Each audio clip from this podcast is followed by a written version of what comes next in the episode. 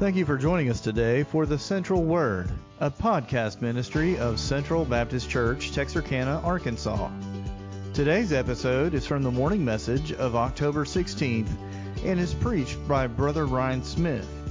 We pray God's blessing on you as you listen to this message from Judges chapter six. Here now is Ryan Smith.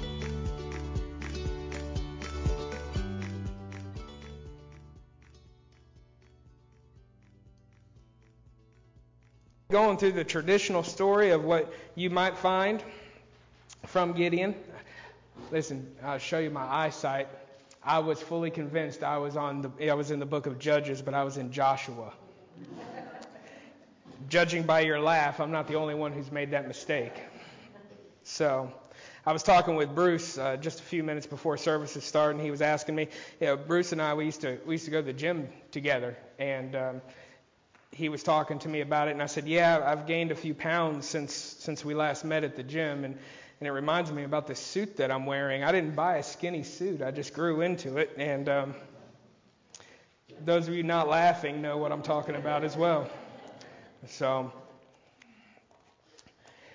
over in, over in Judges, we see uh, just uh, a storyline that's repetitive. We see a storyline Uh, that uh, we might even repeat in our own lives, and that storyline is is uh, rebellion and sin, repentance and praise, back to rebellion and sin. Now, I'm not going to ask you to raise your hand because I think we would all be guilty of this repetitiveness. I think it's just a cycle uh, that we all go through, though we do have the option to go through it or not. Now, uh, when I say that, I'm not saying that you have the option to never sin again. Um, that's not an option. We are born of a human nature, so therefore we sin. Um, there's sins that we commit that we don't even know that we commit. We are of a sinful nation, uh, sinful nation as well as nature. Uh, but that being said, though, what if we had the option? What's the greatest way to combat sin? What's the greatest way to fight sin? And it's something that God has given us that He hasn't given any other species on the planet. And that's the freedom of choice. Though we are not a free will Baptist, we do have free will in a sense of our own lives.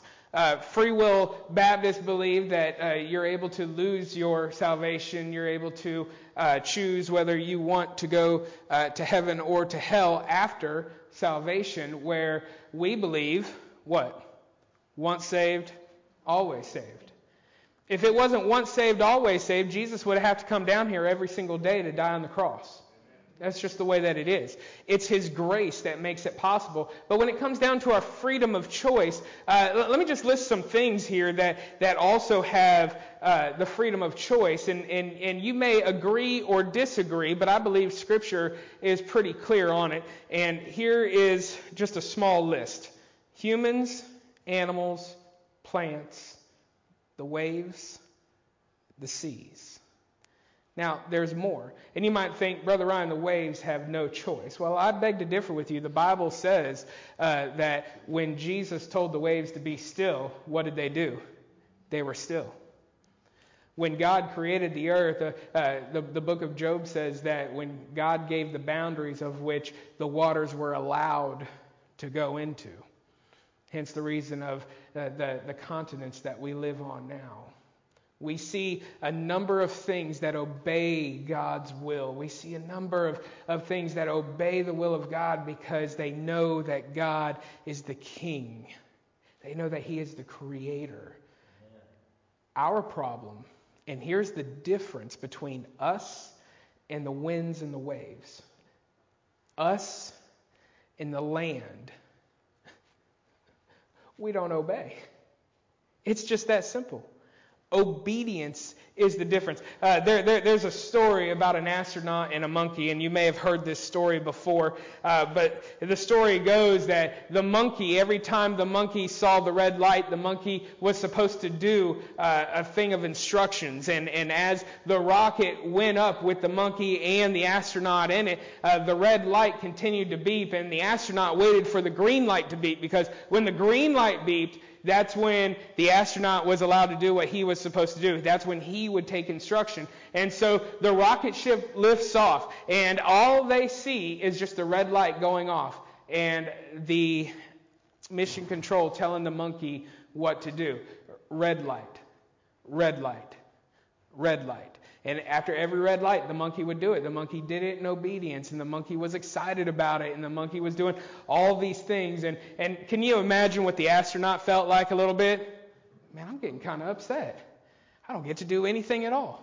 You know, and, and let me just tell you how childish something like that is. Uh, my wife and I, before before my daughter Josie, uh, my wife and I, we went to Epcot. And I was excited because we got to ride the, the, the Mission Mars ride, okay? And you get into this little capsule, and, and my wife is there with me, and I'm excited. And, and, and my excitement compared to my wife's excitement are two totally different things. I'm excited because in my head, I'm an astronaut. And I've got Gary Sinise, of all people, telling me what to do. Yeah. My wife's like, it's just a ride. You can press all the buttons you want to, but Gary's going to tell us what to do. I mean, Lieutenant Dan is going to tell us what to do, y'all. You guys got to be excited about it. And so we're in this small little capsule, and, and it's saying, push the red button, and I'm pushing the red button. And it says, push the green button, and my wife goes to press the green button, and I just jump over and press it too because Gary Sinise is telling me what to do, right? So can you imagine how this astronaut felt with this monkey being told what to do continuously? Red light, red light, red light. They finally get into orbit, and all of a sudden, the green light comes on. The green light comes on, y'all, and this this astronaut, he's excited, and you hear Mission Control, Mission Control to Orbit One, do you copy? And he's all excited. Orbit One, I, this is Orbit One. I, I hear you, Mission Control. What, what what do I need to do? And loud and clear, and they respond, feed the monkey. And that's that's the end of the story. A lot of times we think we're important because we have these jobs to do, but uh, sometimes God God is the one that is doing all of these things, and he just wants us to do small things so others can can experience great blessing. Normally when we talk about Gideon, we look at Gideon as this fearful guy, this one who's hiding out in the, in the wine press, trying to trying to thresh the wheat. And normally this, this wheat would be threshed on a on a threshing floor. And, and, and what would happen is is the, the idea of it, and you've probably heard this before, so I'm just going to repeat it real quick just in case you haven't. Uh, what you do is you take the wheat and you throw it up in the air, and the wind will catch the chaff and, and, and just blow the chaff away. And then whatever's left down there, well, that, that's what you have to work with. And, and there's nothing wrong with it. That's just how they did the wheat. Uh, Gideon's problem, by the time that we see Gideon, is he's for some reason in the wine press trying to do the very same thing. Now, what's the problem with being in a wine press trying to thresh wheat? Uh, not a whole lot of wind action going on there. Uh, when he goes to throw it up, it'll only go so high before the wind can actually catch it. And his idea of it was is he's hiding from the Midianites. He doesn't want the Midianites to find him, and so, of course, this wine press is, is a little bit at a lower elevation than, than what your threshing floor would be, because where would we find a threshing floor? Perhaps on top of a hill, uh, a place to where they're actually able to uh, catch, get that wind and go through. And so, and so he's in this wine press, and and and we can debate whether he's just not doing it at all or whether he's uh, strictly hiding or however it is. But by no means whatsoever do we see this mighty man of valor until he's actually called a mighty man of valor. Uh, if you will, let us stand just for just for a moment uh, for the reading of God's word. Let us stand just for a moment, and I would like us to uh, to just start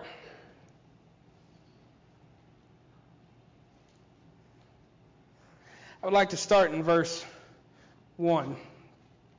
And the children of Israel did evil in the sight of the Lord, and the Lord delivered them into the hands of, the, of, of Midian seven years. And the hand of Midian prevailed against Israel because the, Midian, because the Midianites, the children of Israel, made them, I'm sorry, made the children, made them dens which are in the mountains and the caves and the strongholds. And it was so when Israel had sown that the Midianites came up and the Amalekites and the children of the east, even though they came up against them. And they encamped against them and destroyed the increase of the earth till thou come into Gaza, and left no substance for Israel, neither sheep nor ox nor ass. For they came up, for they came up with their cattle and with their tents, and they came up as grasshoppers for the multitude. For they, I'm sorry, I don't know if that's me or not, but sorry. Uh, for they and their camels were without number, and they entered into the land to destroy it. And Israel was greatly impoverished, because the Midianites and the children of Israel cried unto the Lord. And it came to pass that as Israel cried unto, and it came to pass when the children of Israel cried unto the Lord because of the Midianites, that the Lord sent a prophet unto the children of Israel, which said unto them, Thus saith the Lord God of Israel, I brought you from Egypt, and brought you forth out of the house of bondage. I delivered you unto the hand of the Egyptians, uh, out of the hand of the Egyptians, and out of the hand of all that oppressed you, and have drave them out from before you, and gave you their and gave you their land. And I said unto you, I am the Lord God. Fear not the gods of the Amorites, in in whose land ye dwell, but ye have not obeyed my voice. Let us pray. Father God, Lord, we come to you. We want to thank you for your blessings. We want to thank you for the opportunity that you have given us to be able to not only worship you, God, but to learn about who you are and the relationship that, that you want us to have with you, God. Lord, it is my prayer that we're able to strive for that very relationship. I pray that your richest blessings be upon this church, and Lord, that we would find peace in a time of chaos. Lord, that we would find a very good relationship with you, that we would not only be able to serve you, but to lead others to do the same. And Jesus, we love you. We ask all these things in our wonderful Savior's name. Amen. You may be seated.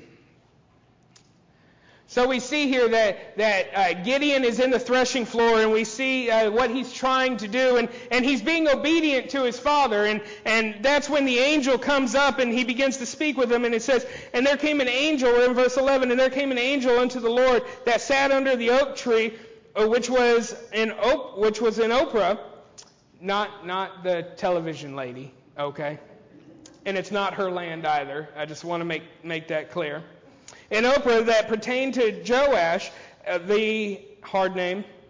For any of you that's wondering how to pronounce that, that name is pronounced hard name. Moving forward.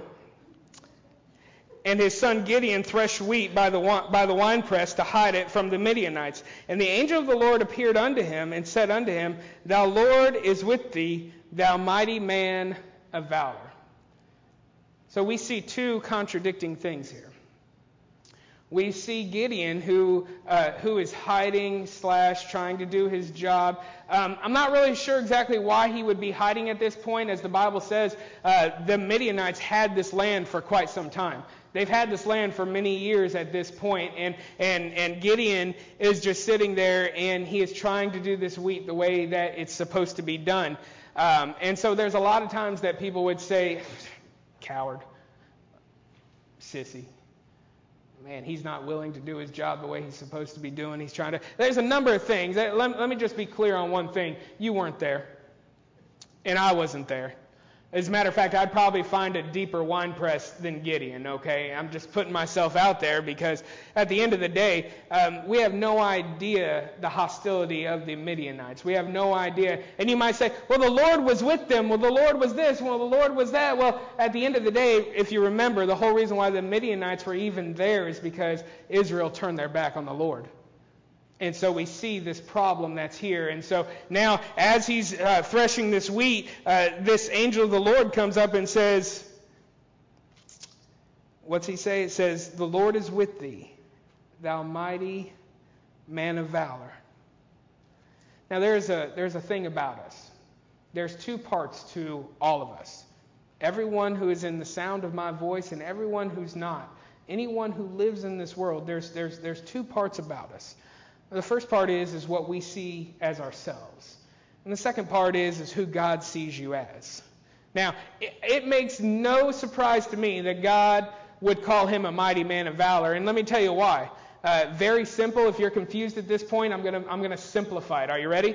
Because God already knows what's going to happen. God already sees what our future looks like. God already knows what, and let me be clear on this, God already knows what he's going to allow to come into your life. Does that make sense? I'm talking about sin. I'm talking about problems. I'm talking about attacks. I'm talking about rude people. I'm talking about the person that cuts in line when you're trying to get to the buffet, okay? We got to get some per- we got to get personal here, okay? This is uh, God knows what's going to happen, and so therefore he calls him thou mighty man of valor, because here's the other thing, God knows what he has put into Gideon. And the difference of who Gideon is and who God sees Gideon as, the difference is Gideon and the choices that he needs to make. And so he says, mighty man of valor. In verse thirteen, it says, and Gideon said unto him, O my Lord, if the Lord be with us, then why is all this befallen on us? So he doesn't even question what he has called him. He doesn't question, uh, okay, I'm just going to let that one pass. Uh, it's, it's not an insult that the angel of the Lord had given him. It's not anything of that nature. Uh, he just gave him the name. And here's what Gideon is, uh, is, is more concerned about. Well, if you're really of the Lord, why are you letting this happen? Well, how come this is in my life? How come our nation is struggling right now? Um, if I were to ask you today, why is our nation struggling right now? Is that really a question that if the Lord were to come up to you and say all these things, you would question the Lord? Well, if you're really the Lord, why is why is America doing what America's doing right now? Why is Russia doing what Russia is doing right now? Is this really a question that we need to answer? Is it a question we need Jesus to come down and make it clear for us? Is this not something that we can see for ourselves? And I, I guess it's a rhetorical question, because I think the answer is pretty clear. Um, sin, S I N. Amen. And it's not sin that our government may or may not be doing. It's not sin that uh, school systems may or may not be doing. It's not greed that so-and-so may be involved with. It's not lust that so-and-so may be involved with. Um, let me just be clear. All of that is outward action from an inward feeling. And we're guilty of it just as much. It doesn't matter what position you hold. It doesn't matter who you are. It doesn't matter what you do. At the end of the day, the inside thoughts is a re- is is... the beginning of the outside actions. And so he goes through and he begins to, to ask these questions. And isn't it funny that the question's ignored? Isn't it funny that, uh, I mean, I, I basically said the exact same thing. Do we really need an answer to this? You can almost see the face of this angel of the Lord and say, all right, regardless of all that. And here's what here's how he responds. In verse fourteen, and the Lord looked upon him and said, Go in this thy might. Now your translation may uh, be a little bit different, and that's okay, but what he's saying is, is go in your own strength. Go in the strength that I have given you. Um, now let me just say this. The strength that God has given me has been in me uh, since I have been born. Now there are some things that I've learned along the way, and there's some things that I have lost along the way, um, but everything that's within me is what God has put in me from the very beginning. Everything that's within you is something that God has put in you from the very beginning. Now, he will use things on the outside to teach you some lessons, to teach you some do's and don'ts. Uh, can we all be honest and say, teach us some things that we'll never, ever do again? Okay. And so we find here that, that there's a choice to be made, and, and he gives uh, some excuses uh, of what's about to happen. See, the Lord says, and the Lord looked upon him and said, Go in this thy might, and thou shalt... And thou shalt save Israel from the hand of the Midianites. Have I not sent thee? And he, being Gideon, said unto him, O my Lord, wherewith shall I save Israel? Behold, my family is poor in Manasseh, and I am the least of my father's house. Uh, here we have some choices that need to be made. And, and, and that's actually what I've entitled our message this morning, is the choices. And here, Gideon's going to have to make a choice to ignore some things in his own life. He's going to have to ignore where he's from, and he's going to have to ignore who he thinks he is. Uh, where he's from, it, it, it says clearly here, it says, my family is poor in Manasseh. So he's talking about uh, how little he has. And uh, let me just ask you this. Uh, anybody ever been poor in their life? Okay, all right. That's the biggest reaction we got all morning. Uh, I can I can say that I've been poor in my life. My my wife actually, uh, we were talking about it this morning. She recently uh, put a post on her on our Facebook page, and basically the question was somewhere along the lines of, um, what did wealth look like when you were a kid? I think that's how it went. Is that how the, what did wealth look like when you were a kid? And her answer was um, a house where you didn't have to haul in water. Anybody ever have to haul in water? Amen. Okay. Mine was uh, uh, when you can afford pest control. Okay. Uh, little things really do make the difference of what you may think of wealth is. Uh, some of us may say, well, uh, wealth looks like having cable T V in your house. Wealth looks like having your own cell phone. Uh, for a lot of us, in our minds, wealth means a, you know, a eight-car garage, twenty-seven bedroom house, and, and a kitchen that looks like Waffle House. If I ever get rich, I want a Waffle House kitchen. I'm just saying. Um, so you may not want a Waffle House kitchen. That, that's your prerogative. That's fine. But nonetheless, though, he's saying, my family's poor. And on top of that, I'm the least. I'm I'm the least of, of all my brothers. I'm the least of, of all my families.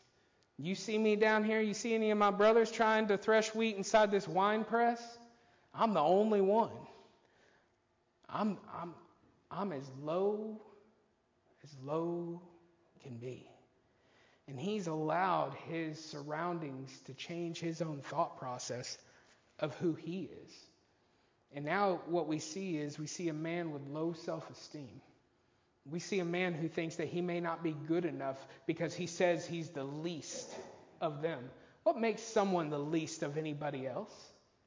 I, I've never understood that, but yet I feel that. Uh, we know Paul. Paul says, "Well, I'm the least of I'm the least of all the saints because I'm a murderer. I'm I'm I'm I'm one that went after these guys. I'm ones that, that made deals and I lied against them and I and I've done I, I I've paid people.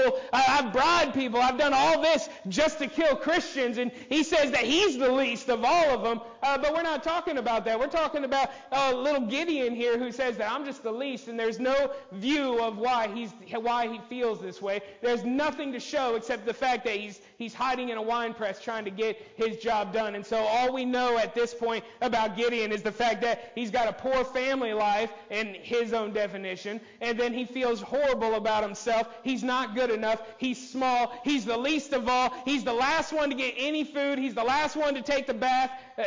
Some of you older ones know what I'm talking about. You know, when that bath water, when you might be cleaner than that bath water after everybody else has been in it.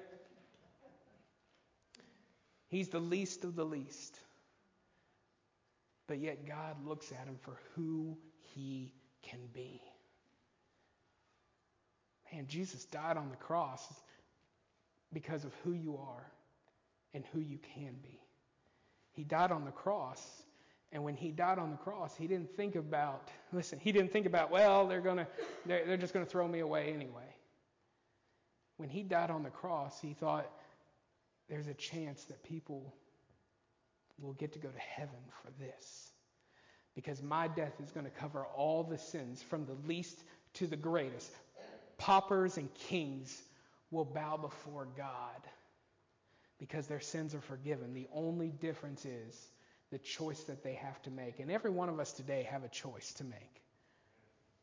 Not just, not, not, not just for a better life, not just for wealth, if that's what you're searching for. We all make choices in this, but the choice that we have to make this morning is salvation. And if you have salvation, let's face it, a better relationship with the Father. That's a choice that we all have to make. And you might not want to hear this, and, and regardless, I get to come back next week anyway, so I'm just going to say it. Um, It's your choice that you have a really crummy relationship with the Lord because we've allowed certain things to come into our lives. And let me just say this. I'll be the first one to say it. I'm the chief. I'm, I'm, I, listen, I'm the highest on the totem pole to give excuses of why I have a bad relationship with the Lord. I'll be the first one to tell you.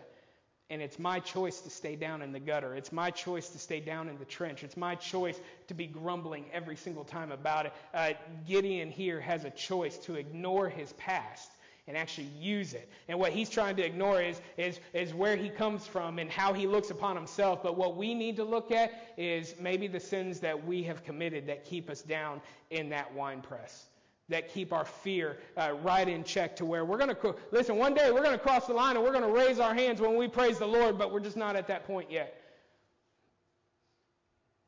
Gideon's got a choice to make, and he needs to choose to ignore everything that's affected him from the past. Uh, if you take a look, verse twenty-two. In verse twenty-two, it says this, "And when Gideon perceived that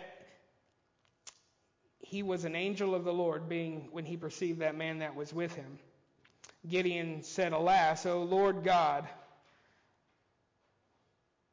for because I have seen an angel of the Lord face to face.' And the Lord said unto him, Peace be unto thee, fear not, thou shalt not die." Now, why did he, why did he say this? Is he saying, hey, you're not going to die because of where you're at? You're, you're not going to die because of the Midianites? You're not going to... No, no, no, no, no. He's saying uh, you're not going to die because you've seen the Lord face to face. Uh, when you remember Moses... Remember Moses, he wasn't even allowed to see the Lord. He had to see just the back end, if you will. And even that, uh, Moses came back glowing. Uh, but before then, when Moses, excuse me, when Moses saw the burning bush and he heard the voice of the Lord come through it, what was the first thing he did? He hit his face. Because there, there's a belief that if you see God face to face, it, it's your time to go. It's your time to die. And the angel says, uh, fear not, you're not going to die. Now, if we want to get into this, now I'm just going to give you a belief that I have. Um, and this is one of those big no-nos that they, that they say at the seminary not to do, but I'm just going to do it anyway. You guys asked me to come, so this is what you get. Um, I believe that this wasn't just a normal angel. I believe that this was... Christ. I believe this was the human form of God. And here's why. Now, I hope those were page turners. I hope that wasn't the Bible closing, okay? Um, but here's why. Because after after verse twenty-two, where it says, "And when Gideon perceived that he was an angel of the Lord," now I understand what it says there, but then in the next verse in the Bible it says, "And the Lord said unto him, Peace be unto thee." And the Lord. So we see here that, that, that God is with us in everything that we do. But when he perceived that he was an angel of the Lord, that's when the choice was made. That's when all of a sudden this mighty man of valor stuff started to come up within him. That's when he decided that he's going to make a choice. And, and let me just say this, before any action is made, we think about it. Before any, now unless you're mad and angry, but this isn't one of those situations here. But even then, when you're mad and angry, you do have a choice. You do have an option. You don't have to walk out that door. Uh, I believe it was the great theologian, uh, Jeff Foxworthy, that said ninety-eight percent of men that are homeless are the ones that walked out without their keys. Men, grab your keys before you walk out. Just a little bit of laugh. Come on, people. It's, it's okay. It really is okay. Gideon has a choice, and this choice that he makes to follow the Lord is a great choice, but then once we begin making tough choices, we have to deal with the repercussions of it. We have to deal with the consequences. We have to deal with what the Lord wants us to do. All right, Lord, I'm going to go ahead and I'm going to follow you, and I'm going to do anything that you want me to do. And the Lord says, well, now you got to go preach to your family. Now you got to go tell your family what you done, and you got to try and lead them. You got to do all this. And it's like, whoo, wait a second, you don't know my mother-in-law. Married men, don't turn. Just just look forward. Is this recorded? I love my mother-in-law. Um, so he has a choice that he has to make. And we see the first item of business that God wants him to do. And now let, let's get let's get serious. First order of business. Gideon has now said, okay, you call me a mighty man of valor. I'm going to follow you, Lord. I'm going to do what you want me to do. So here's the first order of business. Take a look. Verse twenty-five. "And it came to pass the same night that the Lord said unto him, Take thy father's young bullock, and even the second bullock, and of seven years old, and throw down the altar of Baal that thy father hath, and cut down the grove beside it." His father had set up an altar for Baal.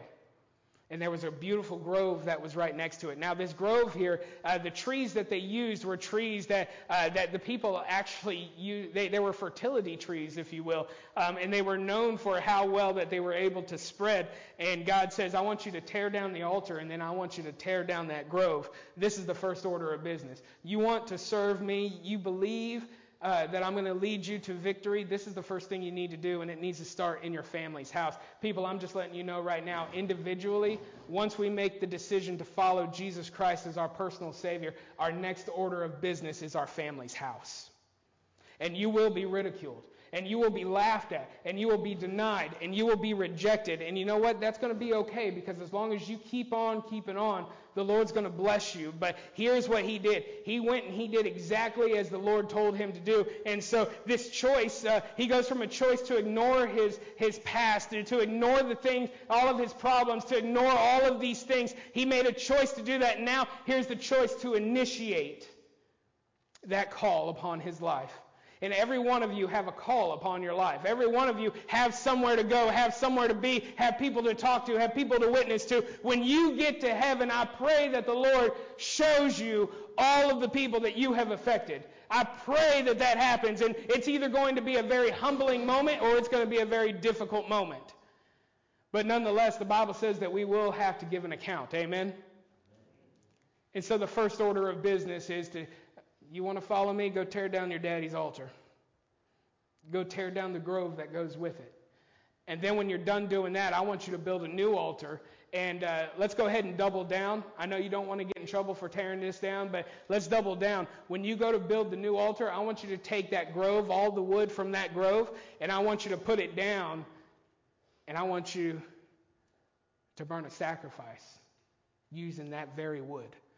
So you could imagine by the time the night was over, you have just, just a field full of nothing but cut roots. Y'all know what it looks like when we see loggers come through and we see where they had just been, and you can see where it doesn't look all flat. It looks like a, a bomb had dropped there. Man, what's to think?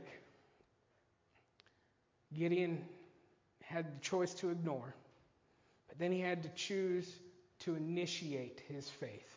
Initiate his obedience. We all fall under the obedience of the Lord, but the Lord is going to give us the option of how we want to live our lives. But he says, listen, obedience is the great way to start. What do we call baptism? What do we what, what do we call baptism? We know salvation, but then well, what do we call baptism? The first step of obedience. All right. And sometimes we think that that's difficult. But yet it's a public profession of faith. Do you think this altar that his dad had and this big old grove that was next to it, you think that's a public profession of something? Of course it is. And then even more so, it's a public profession of not just to cut down the trees and let them sit, but now we're going to burn everything with it. And this is what we're going to make our altar through. He, he had the choice to initiate his faith, and in turn, his life became an inspiration. And we're not even talking about the three hundred men that he used to kill the one hundred thirty thousand. We're not even talking about that. We're not even to that point yet. We're just looking at Gideon for who Gideon is and who the Lord has has has created him to be. And I ask you today, whatever your name may be, who are you and who has the Lord created you to be? And how big of a gap is that between those two? Who are you today? Who does the Lord want you to be? And what's stopping you from doing that? Maybe, perhaps it's tearing down an altar. Maybe it's cutting down a grove. Now, please don't cut down your neighbor's grove and don't tear down any of their statues, okay? We're talking about ourselves here. But what's stopping you from serving him? Gideon had a choice. Choice to ignore. A choice to initiate. And then finally, a choice to inspire. You ever find it funny? Um, you find yourself being... living a little bit sinfully, and you know people around uh, around the neighborhood, uh, around the church, kind of talk a little bit behind your back. I know this church is is, is not with that, um, but when I think about things like that, I find it funny that the same people that encourage us are the same people that bring us down. And then when we try to get back up from a fall, people people don't reach down and say, "Hey, here, let let, let me help you up." People don't reach down and say, "Hey, man, that, listen, that was a that was a little bit of a fall, but we're we're, we're going to pick you back up and we're going to we're we're going to help you out here." Normally, it's more of criticism. Well, we're we're going to see how well it goes. We're going to see how long this lasts. We're going to see what happens with this. Uh, Gideon has torn down this altar, something that his father had made, something that the city absolutely loved. And how do we know that? Uh, very simple. Uh, go over to verse twenty. In verse twenty it says, "And the men of the city arose early in the morning, and behold, the altar of Baal was cast down, and the grove was cut down, and that w- that was by it, and the second bullock of And the second bullock was offered upon the altar that was built." And so all these men that would go to, to this altar of Baal, would, they would come in the morning. And isn't, isn't that what we do on Sunday morning? Where do we go on Sunday morning, y'all? House of the Lord. These people are going to the Baal, to, to, to this statue of Baal, to this altar of Baal. And what do they find? They find just smol- this smoldering altar with this dead bullock that's right there that's already been offered. And, and I don't know if we're still at the point where flames are being thrown up or if it's just coals. But uh, you guys get the picture of what they're looking at here. And they're upset. They are angry. They are frustrated. Uh, we've seen uh, a few years back when people were tearing down uh, monuments and statues and all that. It wasn't too long before Other people, be, other people came there with guns and tried to protect them. You remember that? Here we are, and these men are upset. Their altar has been torn down, and, and they're looking for blood. They want Gideon to die for his sin here, quote unquote, sin. And of all people, they go to his father, Joash. And here's how Joash responds. Uh, the men of Israel said unto Joash, "Bring out thy son, that he may die, because he hath cast down the altar of Baal, and because he hath cut down the grove that was by it." Uh, now this this man here, this was his own altar. It wasn't the city's altar. It was Joash's altar, Gideon's dad. It was his altar. He was the one that built it. I don't know why the city would want to go after him. I mean, you figure uh, the dad would probably say, "Now you guys have heard something like this before. Uh I'll kill him myself." One of those situations. But he doesn't do that. You can see where you can see where Gideon's choice has inspired his father to do something. And, and, and he doesn't step back and say, "I'm going to defend my son." He doesn't do anything like that. He almost gives an answer that, that Jesus would give. And here's what he says. "And Joash said unto all that stood against him, Will ye plead for Baal? Will ye save him? He that will plead for him, let him be put to death. Whilst it is yet morning, if he be a god, let him plead for himself, because one hath cast down his altar." Here's what Joash, here's what, here's what Joash said, Gideon's dad. "Well, you, this is a god. You don't think being a god, he can't handle himself? You don't think that, that, that Baal can take care of himself? You don't think that Baal could have just protected his own altar? Any of, any of you think that?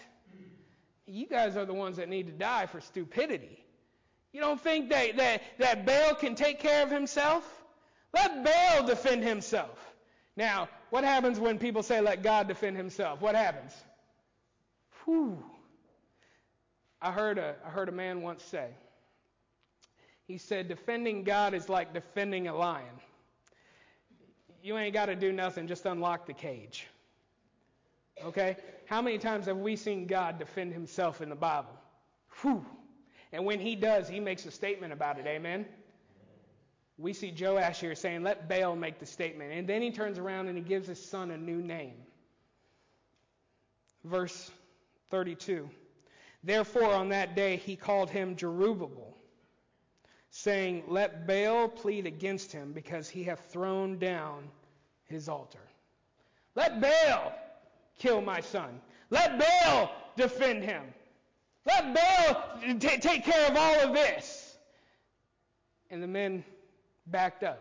Now the Bible's not going to say that the men backed up, but we see Gideon is is uh, Gideon is mentioned in the very next verse, so we know that something happened, right?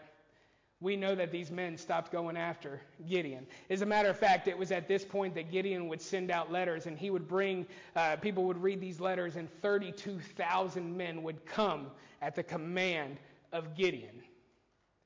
For the fact that Gideon's name was changed by his dad to Jerubbabel, almost a nickname, if you will, because the Bible doesn't always refer to him as Jerubbabel throughout the rest of the story.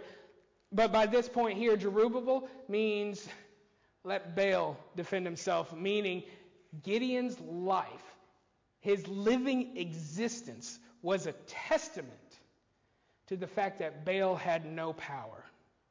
Does that make sense?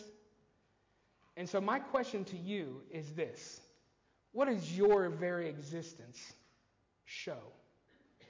What does it prove? What kind of reputation are you leaving for the next generation? What kind of reputation are you are, are you giving uh, for the Lord right now at this very moment? What does your existence prove? At the children's home, we tell the kids nearly every day that God has a purpose, a plan, and a calling for your life. And for everyone that is under the sound of my voice, and I've said this many times, and I and I and I say it again, if you are breathing, if your heart is beating, if you're able uh, to comprehend the words that I'm saying, then I'm telling you this right now: God has a purpose, a plan, and a calling in your life. And He wants to use you. It doesn't matter how young you are. It doesn't matter how old you are. Because let me just tell you this. I have learned wisdom from a four-year-old as much as I have learned wisdom uh, from a ninety-nine-year-old. Do you understand what I'm saying? I'd like to share just a little, just a humbling story with you before before we close. About two weeks ago, I was at a church, and and I've been asked to come and preach at this church just on and off, and I don't know, probably once every two months or so, and and every time I go there. Now the sanctuary is about half the size of this sanctuary. And when you walk in, the, the floor is not level at all. As a matter of fact, if you put a marble down, depending on where it's at, it's either going to roll to the left or it's going to roll to the right. It's one of those types of churches. You understand? And every time I preach here, I, I, I try my, I'd like to say I preach my heart out. I'd like to say that I do well. I, I like to say all of this. I, I try to I, I try to study in hopes that when I go to this church, it's going to move the people. Okay, and I've been and I've been doing it for about a year and a half now, just on and off. Okay, I don't have a set schedule with them. It's just when they're without one, I will you come preach today or something of that nature. And so I preached a message. As a matter of fact, uh, Bruce, it was it was on Hosea. Okay, we did that in Sunday school today. Uh, it was on Hosea, and I give the invitation. And I'm expecting, all right, we're going to just do one verse of, imita- of invitation. I know how this is going to go. And then all of a sudden, a young man comes by, and he scoots past me, and he starts, he starts praying at the altar. And then someone a little bit older comes by on my right side, and they start praying at the altar. And then another one comes down, and, and, and they start praying at the altar. And then another one comes down, and they start praying at the altar. And out of thirty-two people there, four people came down. Amen? Now, I'm not saying that they made any decisions to, to accept Christ as their personal Savior. I'm not saying that at all. Uh, but there was finally movement within the church. And it wasn't just uh, for their sakes, but can you imagine the encouragement that that gave the others who didn't move, right? So I called my wife, and I say, you won't believe what happened. She's like, what happened? And I said, four people came down. Now, I'm not saying this is braggadocious, so please don't take it that way. But four people came down. I ain't never seen people walk past this. This I mean, it's like the line of scrimmage, you know. There's, there's invisible football players right there. You're afraid you're going to get sacked, right? And they came down, and my wife had me on speakerphone, and my daughter was listening. And my daughter's learning a lot about math. And she said, Daddy. And I said, yeah. And she said, thirty-two people were there? And I said, yeah. And four people came down? I said, yeah. Isn't that wonderful? She said, but that means twenty-eight stayed.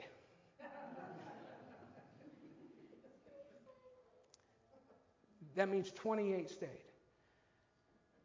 You may not know what you're doing in your life right now. And you may not know who is watching you, but you are being watched. Whether it be someone younger or someone older. That person might not be in your life right now, but one day they will. Let me, let, let me tell you this. The Lord has something amazing for you. And right now, I promised I wasn't going to say it, but I'm just going to go ahead and say it. Right now, the devil has tried you guys. And he has put you guys through the ringer. And you guys have gone through the trenches. And you guys have have, have suffered so, so much. May I be bold enough just to tell you that all of that was for a reason? All of that is for what's coming next. There's going to be a generation that walks through these doors that you're going to be able to share with them the strength that God has given you. There's going to be a generation in here that comes and, and asks any one of you guys how to handle a certain situation. And, and, and you know what you're going to be able to tell them? You're going to be able to tell them what to do and what not to do. Everything that you guys have gone through in the last year, maybe two years, I promise you, it's not in vain. It's not in vain. The fault is going to be where you believe that there's nothing that you have gotten from it. The fault is going to be where you feel that you are still worthless and you have nothing to give. And I'm not talking about finances. I'm talking about giving from what's in the inside to the out. There's a generation that's growing, y'all. And you are prime opportunity for a wonderful moment of revival and strength and love. And it's going to reach people that you never thought. It's going to reach people that have never even heard the name Central before. But you have to stick with it. Everything that has happened before, I don't even want to... I, let me contradict my own message and just say, don't ignore it. Use it. Use it for the, for, for the strengthening of yourselves and for the purpose of reaching the lost. As we stand and our musicians come up.